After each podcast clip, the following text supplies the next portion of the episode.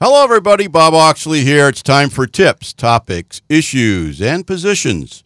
And uh, today, it's uh, the topic uh, is going to be on gay pride, LGBTQ plus. I'm getting I'm getting used to doing this. Very now. nice. Thank you.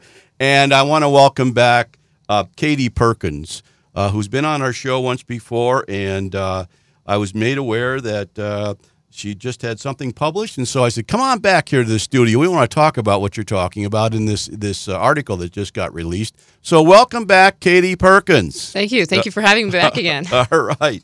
Well, it's June and June's Pride Month. I just uh, came from, uh, flew back from Detroit on Delta Airlines, and their uh, monthly uh, magazine that you get in the flap in front of your seat there uh, is all dedicated to the LGBTQ uh, Pride and all of their investment in the Pride events throughout the country uh, during this month. And uh, I, I was just totally impressed with their commitment. And so, ironically, I'm made aware of an article that you've put out that has something to do with that. So, anyway, welcome back. Thank you. Uh, can I? What I would like to do is I'd like to take some excerpts from some questions based from your article that just got published. Can I, Okay. can I do that? Absolutely. All Go right. for it. Fantastic. It's fresh in your mind, and uh, it, I'm sure it's going to be interesting for our listeners. And uh, uh, my my thing after this Delta airline experience here in the last few days was I really I'm ignorant. I really didn't realize the amount of corporate commitment there is to uh, this community. Mhm, So yeah. it's just uh, and that's that's real. That's Right. fantastic. So um, here we go. I'm going to start off. I'm, this is your article. I'm just going to p- pull right out of this. This is. Can you tell us a bit about yourself and how you came to found the LGBTQ plus workplace? Yeah, absolutely. So, as you mentioned, my name is Katie Perkins. Uh, I identify as a lesbian, and I came out at a pretty young age, around 17, you know, just getting ready to head off to college, and started really getting involved in the community and trying to meet other people, you know, like myself and find where those communities are. So, started doing a lot of volunteering with grassroots, nonprofit groups, and, and just getting out there and doing the work and, you know, bringing attention and awareness to some of the lack of equality uh, that's centered around the LGBTQ plus population. Um, fast forward, you know, I went into healthcare, did about 10 years in that career, and said, you know what, this is great. This is really fulfilling work, but I feel like I need to be doing more. Uh, you know, and this is my passion. This is these are my people. This is you know this is who I am, and people have fought you know for years and years before me to allow me to sit in front of you and be as open and have the life that I have now. So I want to keep furthering that momentum and furthering that cause. And so went back to school, got got a business degree, and then started focusing on diversity and inclusion in the workplace and how I can make a difference there because I do love business and all the ins and outs of it. And just found there's a big need in business. Like you said, a lot of people just are unaware. They go, oh, well, I didn't realize, you know, what things are lacking, whether it be, you know, policies in the workplace, the language that's written, or even healthcare options and things like that, um, where people are missing the mark when it comes to the LGBTQ community. Very interesting. How ironic.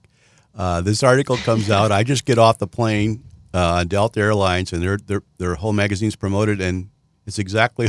I said I've got to call Katie and see if she could get into the studio because I want to talk about this. Yeah, I This was is- like, by the way, I just did an interview yesterday uh, with 1111 Talent Group out of Vancouver, BC. wow. And so, yeah, the next day you call me and I'm like, hey, we're right on point. But we do see a lot of that around, like you said, around June, centered around Pride Month. People really go, okay, let's look at our initiatives. How are we doing? What can we do? Where can we be involved? And that's where, like you said, a lot of the sponsorships from the corporations come in. And that's where Delta Airlines really focused. They mentioned about June. They went through a number of the events nationwide, which I thought was really unique. Right. It's just fantastic. Um, let me see here. It says here, what does diversity and inclusion mean for the modern workplace? This is from your article again. Yeah, so like you said, it's a very um, sought after topic right now in the workplace, um, not just for HR individuals, you know, the professionals who are involved in human resources, but also just startups, small businesses.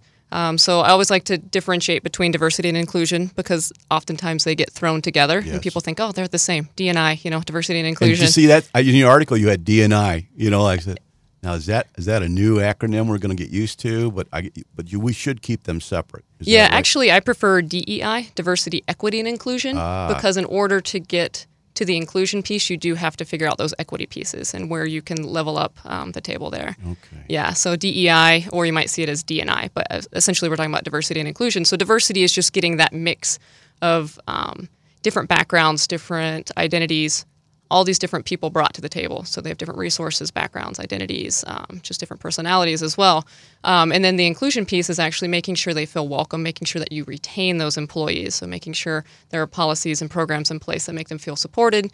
And again, that equity piece, making sure that, that there's a level playing field for them to, again, things So- like health insurance, policies. Yeah, So that goes from the diversity, and really the bridge is the equity part. right. Because when you get to the I, the inclusion side of it, they should it should be in place, Mm-hmm. and it should be no question whatsoever.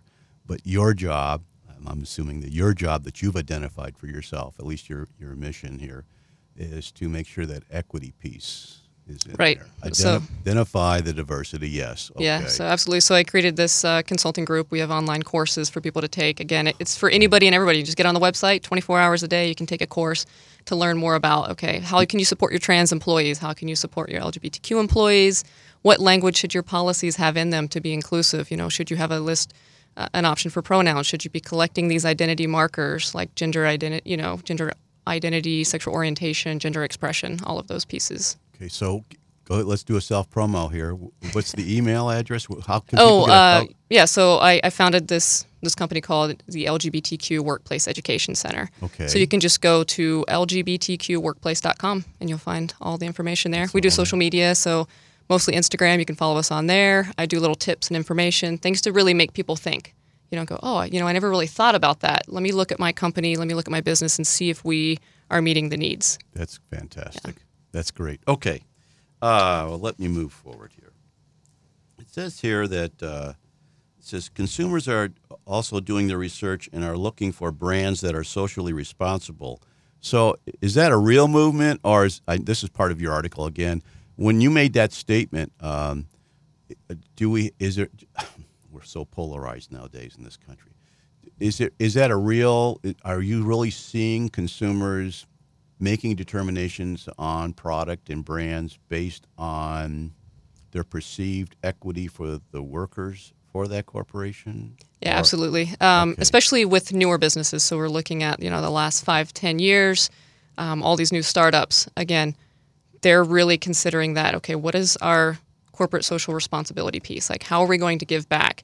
It's great to buy this product, so I can buy product A or I can buy product B. Product A, you give them twenty bucks, you get the product. Product B, maybe you give them twenty bucks and two dollars goes towards this nonprofit. Or for every purchase that you buy, they then give a free one to someone in a, a country that is in need of those products. Okay, So fantastic. same twenty dollars, you know, same products, but there is a social.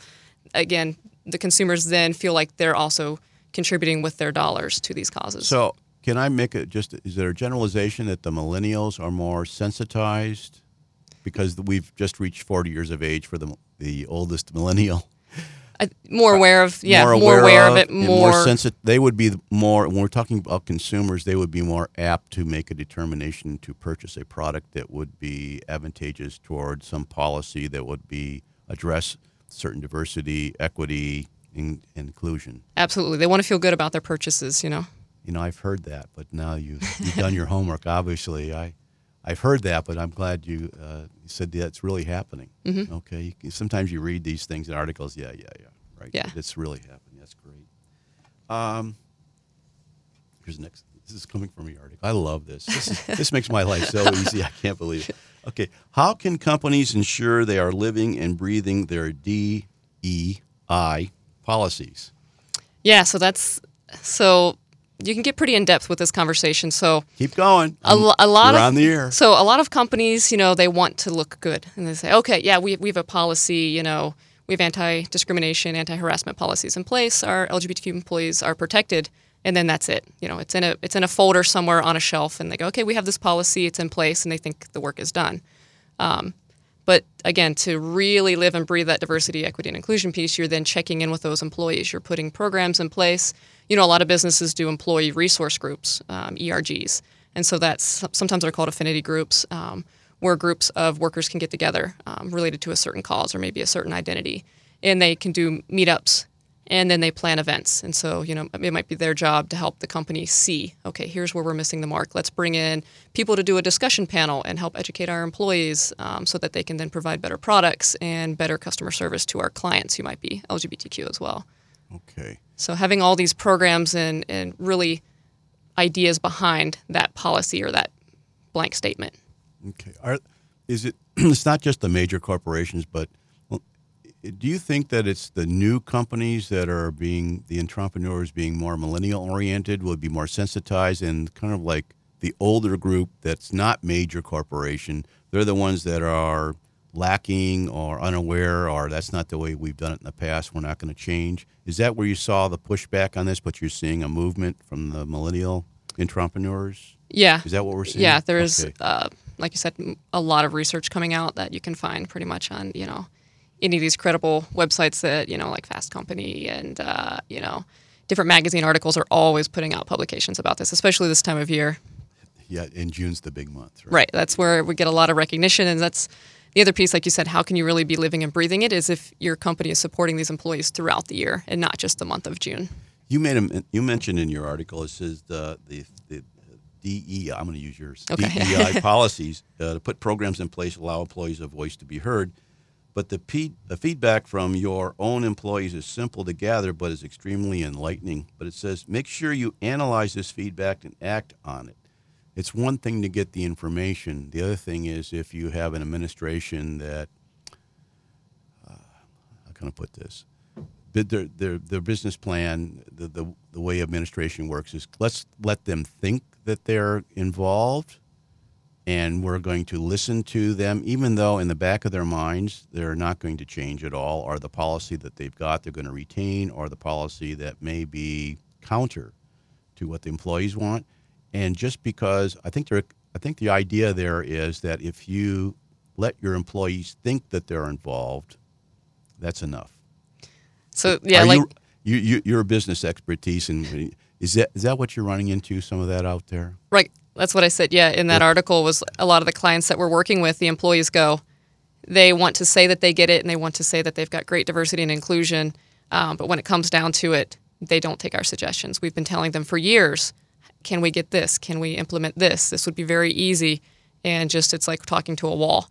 And so one of the big things is that you have to have buy-in from leadership. You have to have whether it be managers, C-suite, all the above. I mean, it has to be a whole team effort to really bring that And this is where the the workplace. correct me if I'm wrong, and help me with this one. This is where the problem is, because uh, I've talked to enough uh, uh, administration types in various corporations, and that's the game. The game they're playing now, and it's worked, is you let let the employee think that they're involved, let them come up with some suggestions, uh, make a comment to them saying this is a very admirable uh, set of uh, uh, requisitions or, or ideas that you've come up with, and let us do some thinking and see what where we can implement these. And then it goes off into vaporland somewhere. Yeah. Years down the road, you go, hey, what about that conversation we had? Unfortunately, that is the reality in some workplaces. And again, it's all about that education and valuing, you know, and one thing that speaks to these businesses is we talk about retention numbers. We talk about how expensive it is to lose employees. You want your employees to be happy, healthy. You know, you're thinking about their well-being, and then they will stay. You know, so So let me ask you a question from um, an employee standpoint that's involved, wants to take a proactive approach. They're involved in a number of committees. Um, they make recommendations to the administration. How do you know, or how can you find out if the administration really is buying into this, or is it just lip service? How do you, wh- is there a technique, something they should do? That should they be more forceful? And again, in that situation, am I jeopardizing my job?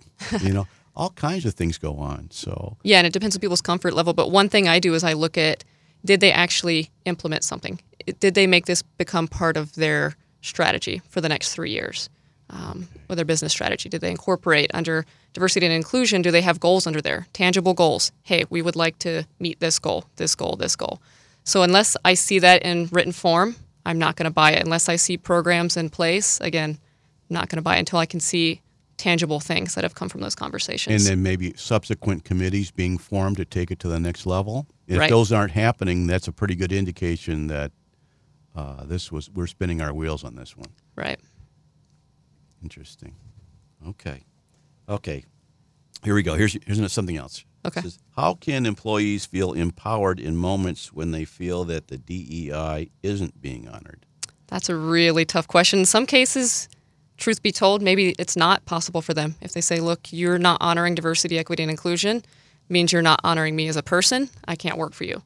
But like I said, you know, I encourage people to have that conversation. It's a, it's it can be a difficult conversation to have, and you you know get your team together and go, hey, I want to have a sit down with you and these are my concerns. You know, here's where I'm feeling, you know, not welcome in this company or not included or not, you know, considered in whatever it may be. It might be just workplace policies, it might be the products you're delivering, um, any number of things, and sit down and, you know, until you have that face to face conversation and they look you in the eyes and, you know, give you the, the real answer, you know, that's that's my recommendation is go to them and go, hey, here's a solution. Here's the problem I see I'm facing Here's the solution. What do you think about this? Or benchmark off another company. Hey, you know, our competitor over here, this is what they're doing to help meet their employees. They offered me a position over here. This is what they have to offer. You know, can you match that? Right. And that's good when employment, uh, unemployment is such a low level right now. So uh, this may be a prime time to move forward on this, I would think.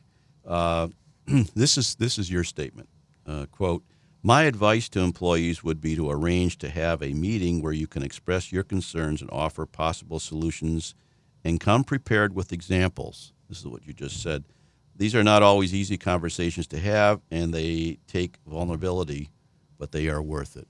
So, your advice, based on your experience in talking to other people that have been in the same situation, is to be straightforward, yeah. don't waste up. any time. Don't waste, you know, two, three years working in this company going, well, I don't think they see me. I don't think they value me. Just cut right to the chase and go, hey, then you know where you stand. And then you can make decisions based upon that. And it, that, it's difficult. Like I said, it's not easy for most people. I know. And then, and then the other thing you brought out in that statement that I just quoted you on is that you have to do your homework you have to bring in examples. Bring a solution. That makes all the difference. You again, you bring problems to people. They go, "That's great. You brought me more problems." But you bring them a problem with a solution, then what are they going to say, right? You're putting it right. It's so easy. Here's your solution. And a lot of times for the diversity, equity, and inclusion pieces for LGBTQ employees, these are very low cost solutions, if not free. There are a lot of them that are absolutely free. Oh, that's great. And the other thing that you've done by doing that is you've added credibility to yourselves your self esteem as well as uh, perceived esteem on the part of the administration, saying this individual is serious. Mm-hmm. Uh, this is a problem problem that was uh, with some resolutions to that problem. Right. We, and you're making my life easier, so you're thinking through. So that's really a, could be a, positive spin. Right. I'm trying to help the company. I'm pointing out, you know, a, an area that you might not be aware of, and instead of just piecing out, giving my notice, leaving, and not saying why, not giving you any details. Hey, ahead of time. I'm, I'm trying to work with you. I'm trying to help you. You know, maybe I'm passionate about this business. I really don't want to leave, but this is this is may, might be something that might be a deal breaker for me. That's fantastic. Yeah. Okay. Moving forward. Okay. Said, how can organizations recognize Pride Month, which is for the most part June? This there, is from your article. Yeah, there are so many different things. So I try to, you know, give a good mix of things. One of the important pieces like we talk about in Pride Month, the LGBTQ community, we can see right through again those surface level statements or those surface level items. So this time of year, you see a lot of companies putting out rainbows on everything rainbow shoes, rainbow shirts, rainbow donuts, uh, rainbow soda cans. I just saw a Coca Cola ad yesterday. All the different colors of the rainbow. We see you, we support you. Um, so you'll see a lot of that. But from our community, we're looking for okay, but what else? It's easy to slap a, a rainbow on something or to slap a sticker or to wear a badge for a week. Um, again, we're looking for okay, let's get on your website. Let's look at some of your mission statements and some of your diversity, equity, and inclusion commitments. And are they matching up? In there, does it specifically say LGBTQ? Or are you just doing some broad, oh, we, we really you know value diversity? Okay, but what do you do specifically for these different groups within your organization? So we do our research, we, we look into it. Um, another thing we look for is if you are creating these products um, for Pride Month, are you then giving a percent back to the community? So you say, hey, you know what, we made these uh, rainbow tennis shoes, but every purchase we're going to give 10% back to this nonprofit, either statewide or nationwide. And so then again, there's a little bit more credibility to a little bit more um, genuineness behind what they're doing. versus just making money. And so you have to do your homework. Right. You're to I'm, I'm cautious. I look and I go, okay, let me let me do some more research because this time of year, people are out there to make money and they go, hey, we can sell more of these if we slap rainbows on them in the month of June. Go for it. and that's exactly if you go to the to the social media Right. i mean there's pages of rainbow flags rainbow shoes like you were saying and everybody's out to make a buck right.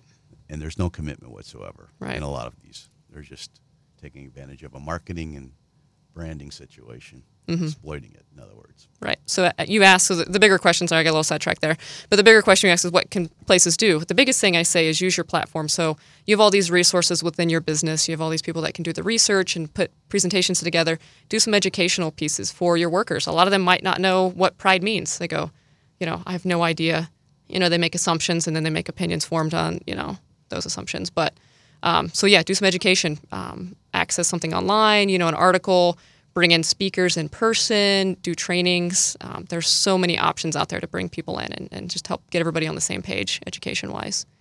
and so um, you education for your own employees education for those that are part of the community Right. it, it, it's uh, because a lot of time you hear the word pride, and there, there you'd be surprised that the large percentage, at least in the conservative states, uh, they don't understand what that really means. Right. They So- think it's just this big uh, flaunting, like, "Hey, this is I'm, I'm gay and I'm pr-, you know a big party," but actually, it's it stems back to this is actually the 50th anniversary of the Stonewall riots in New York, and that's what it all relates back to. June 28th, 1969. That's when it all kicked off. When they said, "You know what? We've had enough.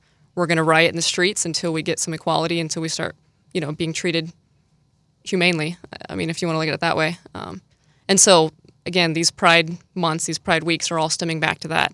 There's still work that needs to be done in the community, and now it's it, it's considered more of a, a peaceful protest in, in most uh, opportunities. Like I was just in the Pride Parade in Salt Lake City, and you sign a waiver. You know, it's it's a peaceful protest by you walking in that parade. So it is still very much political, and there is, you know, meaning behind it. It's not just a big party in the streets with rainbows.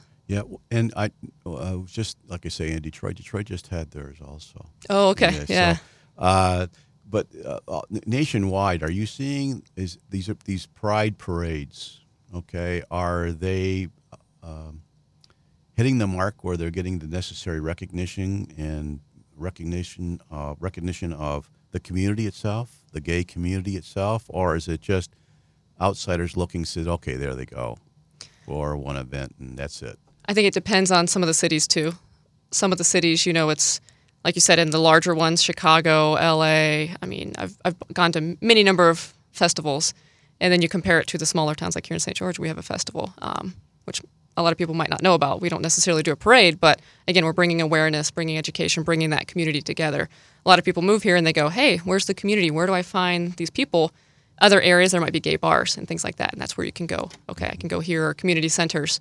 And so we're working on that. And so part of that is connecting with others. And in that moment, you know, bringing visibility, bringing awareness, and going like, hey, this is, we're not talking about five people here. We're talking about thousands upon thousands of people.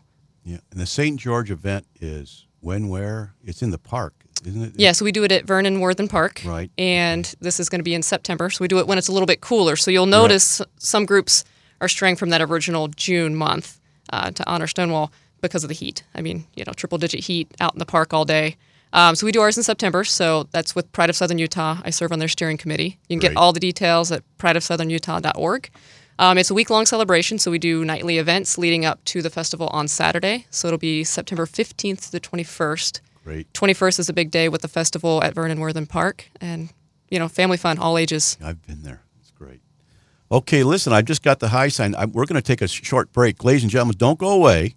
Uh, Katie Perkins has a lot more to tell us uh, when we get back, but uh, we're going to take a short break here, and we'll be right back uh, after these important messages. So don't go away. Katie Perkins is standing by with great information. Okay, bye bye.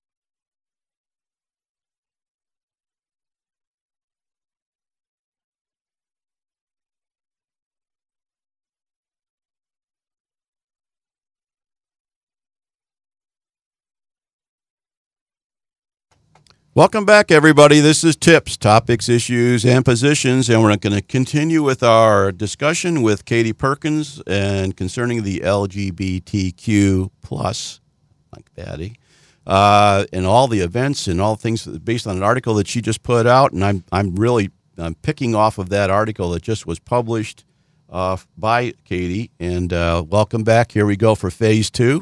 All right, All right. thank you. Let me start off. We, we ask a question about um, how can organizations recognize Pride Month? And then in your article, you actually have, you said there's really five ways uh, that your organization can recognize Pride Month. And that might be interesting, for especially for those people with medium size or small size uh, companies out there uh, and employees to bring it to their uh, management's um, attention. But uh, can you get can you discuss a little bit about each of those five ways that they can get involved? Yeah, absolutely. So I tried, like I said, there are many number of ways. I tried to pick five. I tried to, you know, spread it around a little bit on ideas. Okay. So one of them being participate in a Pride festival. Like we said, a lot of the smaller communities um, host them, or in your state, absolutely, you can definitely find a, a big festival.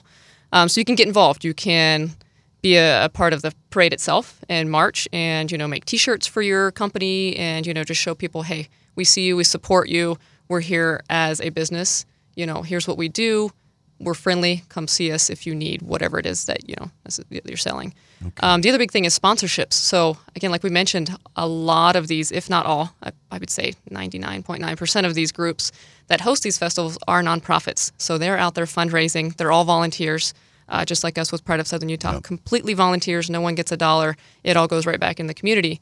So with these sponsorships, you can cover things like, hey, we want to cover the banners for this year. You know, maybe we're a sign printing company. Let's let's cover those banners. Or, you know, we're a stage company or, you know, some people will do sponsorship levels and various sponsorship levels, or, you know, you sponsor the stage for this event or the movie theater for that event. And again, then you're listed as one of the sponsors.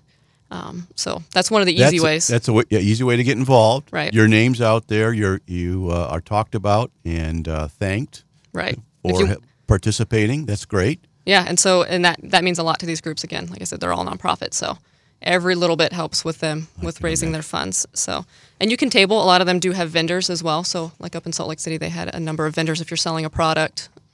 And and you mentioned just before the break that in September here in St. George, Utah, uh, you're going to have the festival. Right. And so this would be where vendors would be at, the, at just at the Saturday festival. They'd have a booth there that they, Absolutely. Okay. Yeah. Again, on the website, prideofsouthernutah.org, you can get a vendor booth. Um, again, you can sign up as a volunteer. We're always looking for those. Again, it's all volunteer work uh, in creating this community. So That's you great. can have a, a powerful voice there and helping us uh, build the community here. It's still relatively new in St. George. I mean, people have been around, but we're just now kind of coming together and going, okay, we need to, you know, build this community. Yeah. That's great. So the That's Pride great. festivals, again, those are right in your face in June and September. Vegas does it in October. So again, we're we're going into some of the cooler months depending on the region that you live in the country. I understand. Uh, one of the easiest ways.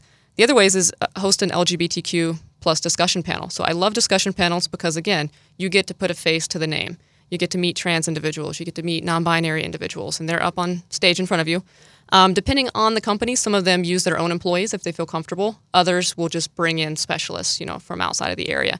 I personally like a little mix of both. Um, so at least you know one person speaking from the company, and they can go, "Here's what it's been like with my experience with this company," and that really hits home when you hear their personal stories and you hear the things they're talking about. You go, "Oh, okay, now I get it." When I read it in an article, eh, I don't necessarily get it, but okay, now that I've met someone and I've heard their story, totally get it, totally See, on that, board. I agree with you on the that. stories matter. To, to, have someone from inside the organization saying, this is real life, this is what happened, and they can relay a personal experience. Yeah, it's interesting to see the look on the managers' faces I when they imagine. see some of this and they go, just, you know, mind blown. They're just like, I, you know, had no idea. Didn't. Right. Or Now just really do. uncomfortable feeling like, oh, I think they did mention that and we didn't really pursue that. Now I see how big of an impact it made on their life on a day to day basis. Yeah. Real stuff. So it's becoming human. right. It's It all comes back to these that. problems are human. It's not just a problem. It's a human problem that we have to address. yeah. And that have, that's I have to agree with. I think I'd insist on somebody from inside the organization at least giving a testimonial as a, their own personal experiences within the organization itself. Right, you learn so much. And again, you see how genuine the company is based on if they're willing to do that or not, you know? Or are they afraid of what's going to be said? So I'm very straightforward about all of it. I say, hey, That's- this is what this will look like if you do this. This is what this will look like if you do that. Yeah. No candy coating. That's great stuff. Oh, let's okay. see. Uh, number three, again, display educational information. So you can include local resources. Um, here's our local LGBTQ resource centers. Go get involved. Go volunteer. I love it when businesses do a volunteer day and they say, "Hey, all these employees once a year you get a volunteer day.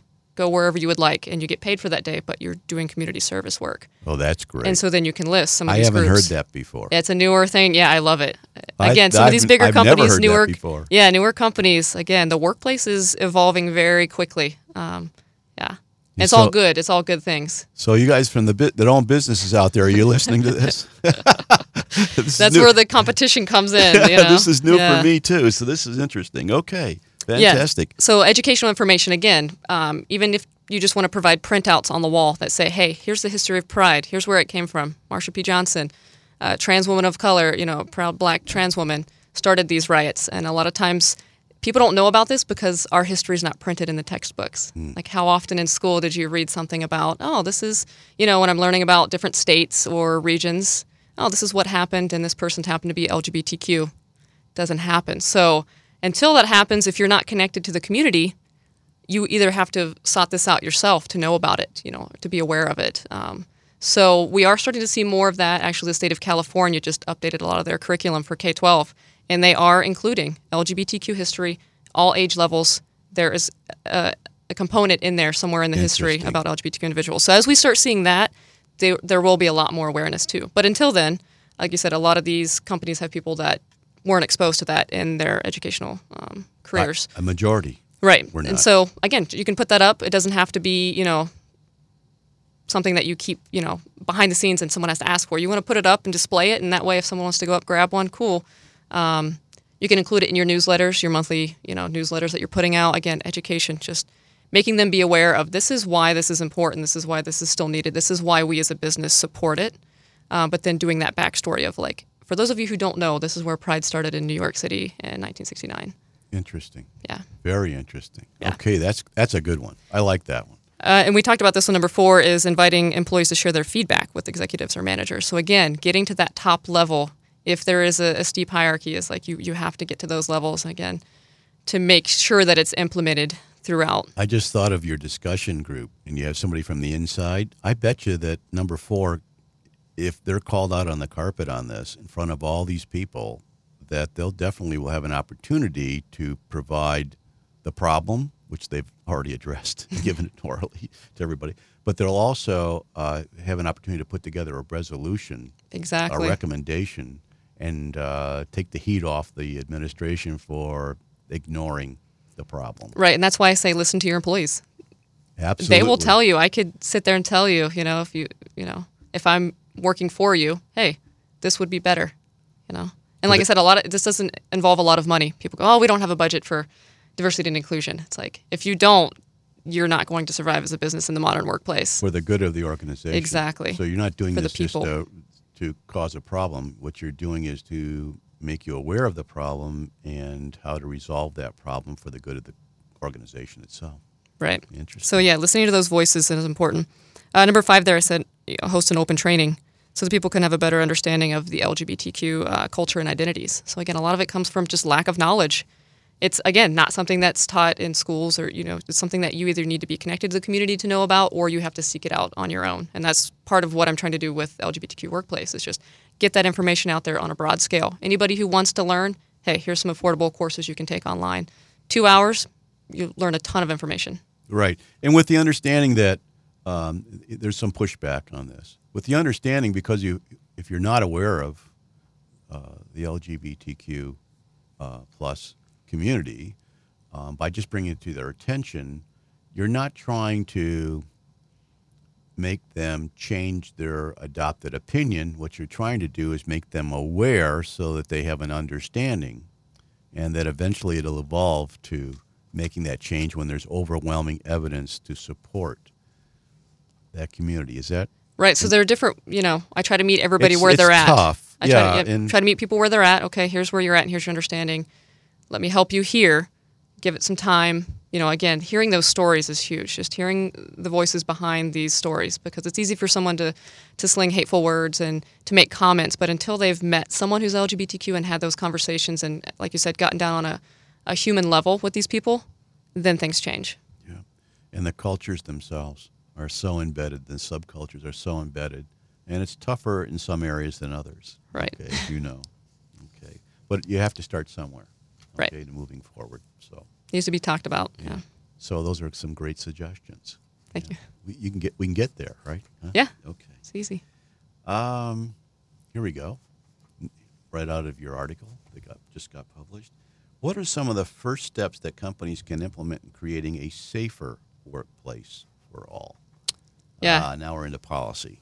Right. Which I, I I love combing through policies. One of my favorite things is we call it, you know, a discovery meeting. Is I come in and they go, "We don't know what we don't know. Here's our stuff. Comb through it." And I love doing that and going, "Okay, language here. We could update a little bit. You know, have you thought about this? Have you thought about that? If you did this, it would be more inclusive to all identities, not you know, just certain ones." And so that let me ask you, um, you personally, when you when you're asked to come in and, and uh, consulting. So isn't it ironic? Language is the number one carrier of any culture. So if you go in there and your very first thing you realize that there's a total ignorance as to what the culture and the language is that is affiliated with that culture, the community, LGBTQ community, that's step one. For me, that's a quick read. If you come into an office, here's our intake form, and I look at it, there's no place for pronouns. You know, there's no markers for any of the other identity pieces that you might be wanting to collect um, as well. Um, so yeah. That's that's the key. That's the start. So then we know. Have you thought about that? Have you considered the trans population? Have you considered the non-binary population? Have you considered LGBTQ plus in a broad spectrum? Uh, making sure that you know who we are. Uh, legal name versus chosen name. Um, a lot of people don't realize how lengthy it is and the process involved in doing a legal name change. You know, it takes one year minimum of waiting, staying in the same county, living in that county for one year before you can even apply. Wow. Then you apply, and uh, fees involved in that. Then there's a court date, and then you go in front of the judge and you say, "Hey, here's why I want to change my name," and that judge can say yes or no. Um, unfortunately, so people, you know, often get frustrated. Why doesn't this person just change their name? And I, I say, "Hey, do you know what's involved in a legal name change?" Well, no, not really. Okay, well, here are some of the things that are involved. This is what you know. This is why you want to have an option for chosen name. And subjectivity still at the end when the judge Yeah, makes that determination. Mm-hmm. Based it can be difficult in certain her- regions, as you mentioned. Oh yeah. Yeah. Um, yeah. So, like you were saying, steps that they can implement. One being pronouns, uh, using your pronouns. So, on name badges, just include your pronouns. So, mine would be I'm Katie. I use she and her pronouns. Um, doing introductions that way, and so people know, hey, okay, you use he, him pronouns, got it. Or maybe use they, them pronouns. I can't judge that based on just looking at you or lis- listening to your name and how it sounds and going, well, that name kind of sounds like this. I should probably use he pronouns. Don't even, don't even try to make you know those assumptions. Just go, okay, what pronouns to use, and just make it part of everyday conversation. Name badges, the whole deal. And that's part of an educational process, major that's going on. Right. That's really catching on, Mm-hmm. but it still t- it still takes a while for people to internalize it, use it correctly. Practice it. Yeah, you, it takes practice, It does. But it becomes easy. Yeah, just give it a little time. Okay. Um, so using the pronouns. Uh, the other one is having a restroom that everyone feels comfortable using. So um, it might be removing a sign and making it a non-gendered restroom where it just says all users, you know, and a single stall. Just making sure everybody has a safe space to use the restroom. The worst thing you want is, and we've heard stories about this, is you're working for, like I said, a bigger corporation that has a lot of money to do things. Um, their employees are then leaving the building, going across the street to a Starbucks or to um, a mall to use the restroom um, because, again, they are more comfortable in a non-gendered restroom. They face, you know, less accusations or whatever it may be. It just might be a comfort thing. And these all-user restrooms, one thing I talk about with them is it's not just to benefit the LGBTQ plus population. It benefits all people. I especially like the ones that say all user. So then maybe um, you're somebody who needs an assistant with you, another person in the room to help you maybe with your clothing or you know some part of that process. Um, and then you no longer are in a public space, bringing that person into a tiny stall, even if it's you know labeled accessible stall. It's probably still pretty small. Um, um, so you know families oftentimes do want a little more privacy where they can be in there. So you'll see sometimes family restrooms. So again, it's not just Right. benefiting the LGBTQ population; it's benefiting a, a larger group. So making sure you have either the policies in place that say, hey, everybody here can use the restroom that aligns with their gender identity, and that's how we do this. Um, for those of you who are uncomfortable, you know, you can use a different restroom. Um, that's one thing that we see. Interesting. So when that first was announced through under the Obama administration, it came out saying, "I want you people to start considering this and making those changes," and then we've seen it go back a little bit. Yeah, and it was a big thing in the school systems too. It was, hey, mandate this in the school systems, and then when you actually start looking at are they enforcing it, no one was going around and checking, hey, do you have that restroom in place? It would be, well, they can use the teacher's one, but it's back here, and if they ask, we're probably going to say no. But mm-hmm. legally, they were saying, oh, we have one. And that's compliance, mm-hmm. and that you always see that. Mm-hmm. Okay, mm-hmm. uh, they always look for the loopholes. Right. Okay, I'm in compliance. Yeah. Yeah. So the restrooms, um, and then like I said, uh, the easy one, making sure the voices are being heard. Give them an opportunity for their voice to be heard.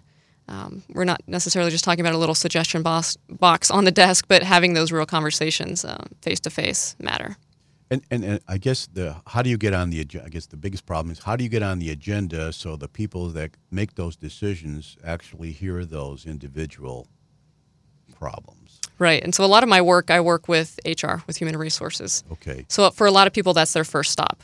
Okay. Again, when you have an issue that comes up in the workplace, uh, whether it be a complaint or not, um, you go to your your representative and you go, "Hey, here's what's happening. You're in charge of culture. Maybe there there are all these different titles out now, like people manager. Uh, you know, HR is evolving as well and some of the language there. But again, that's your your contact person, so you typically go to them. So one of my big goals is to reach those people. And if I reach all those HR people, then they're the ones that then, like you said, have that pull more often than the employees. Plus to take it to the next level. The chiefs of staff and things like mm-hmm. that. They have They're contacts. Meetings with them on a regular basis. And yeah, so that's why I'm targeting the, the HR professionals. That's good advice.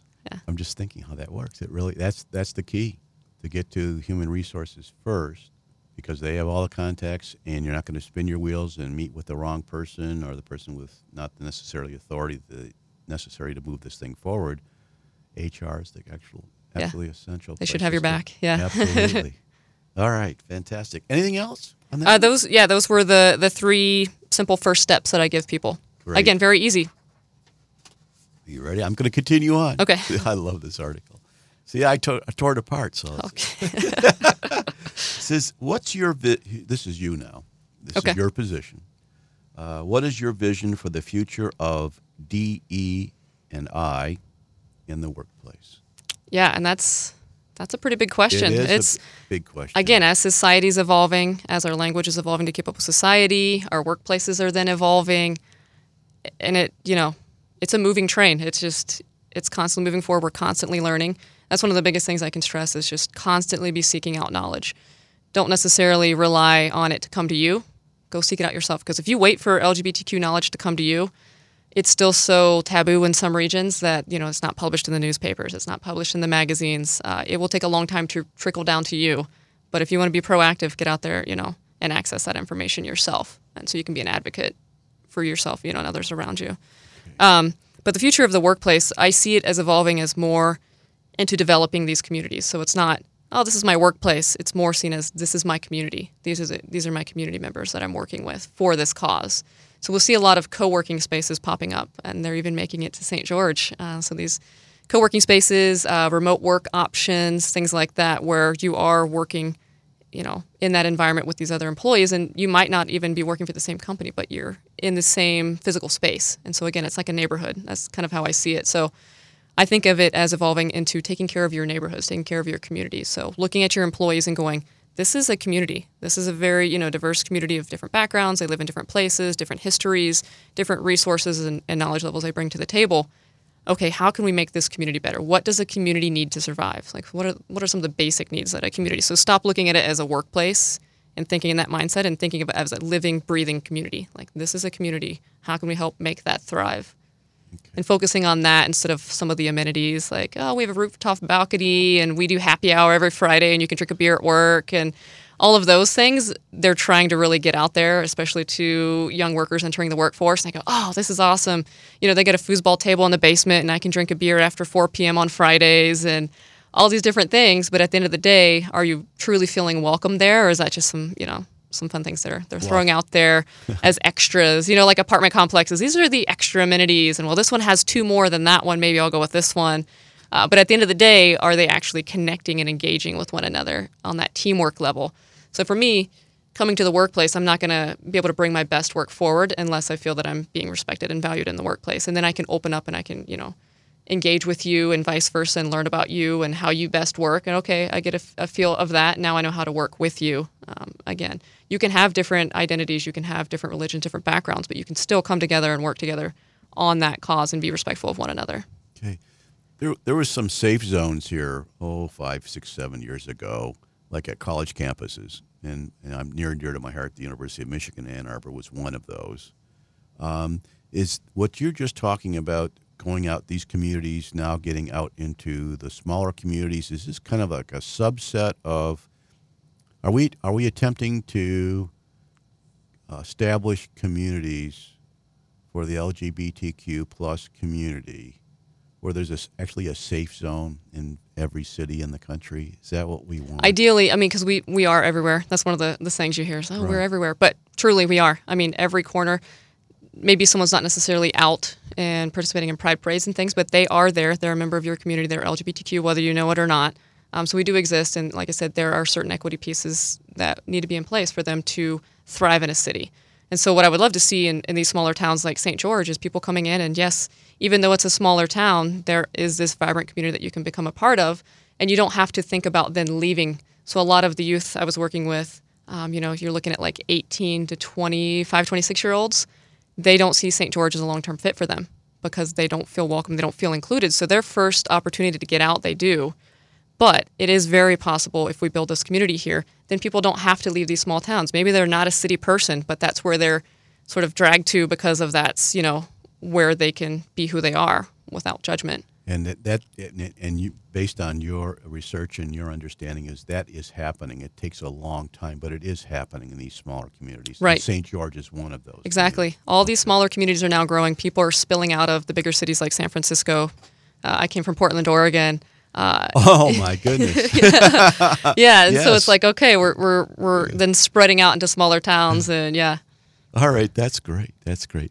I hate to say this to you. This always happens to us. Uh, I just got the high sign. So before we for, before we leave, uh, I'd like for you because we mentioned you mentioned it in the first segment, but I think some of the listeners maybe just tuned in on the second segment. The the consulting group that you put together and to get access. Can you give us that website and the name again, and that so people that are listening can go after and, and actually contact you or contact your organization. Yeah, seek out the resources and right. education. That's that's what I'm passionate about. So I try to keep the website simple. It's lgbtqworkplace.com. Okay. So, lgbtqworkplace.com. Like I said, come out and support us with the Pride Festival here with Pride of Southern Utah. Volunteer, be a sponsor as a business, um, and that's prideofsouthernutah.org. Fantastic.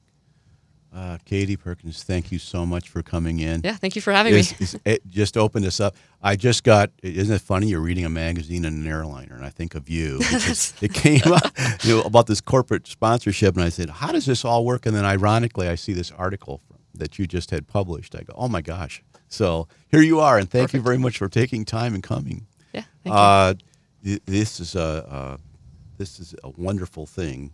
Uh, we're moving forward as a human race. Exactly. Okay. Society is progressing. One, yes. You're one of those keys, key Thank people you. that are involved. I try. That's great. Ladies and gentlemen, that concludes tips for this week. Uh, topics, issues, and positions on KDXI 100.3 FM. Uh, you can hear this uh, program at 3 o'clock on Friday, every Friday, and also you'll hear rebroadcast of this program tomorrow, Saturday at 5 p.m. Of course, if you want to pick up and look at the beautiful face of uh, Katie Perkins, you can pick us up on Facebook, Twitter, YouTube. Uh, let me think now. Podcast. Podbean's our affiliate with Podcast. And Alexis, uh, I guess you just have to say Radio St. George tips and ask for LGBTQ pride. That's what we're going to label this one. And uh, so, listen, until next week, uh, I'm not going to tell you, I never do, what the topic's going to be next week because I want it to be a surprise. But your input's very valuable to us, and we listen to you, and that's why we bring the speakers in that we do, just like we uh, brought in Katie Perkins for today's show. Ladies and gentlemen, please have a safe and enjoyable uh, weekend and a week coming up, and uh, we'll see you, and, and uh, you can see us or hear from us uh, on KDXI 100.3 next Friday at 3 p.m. Thank you.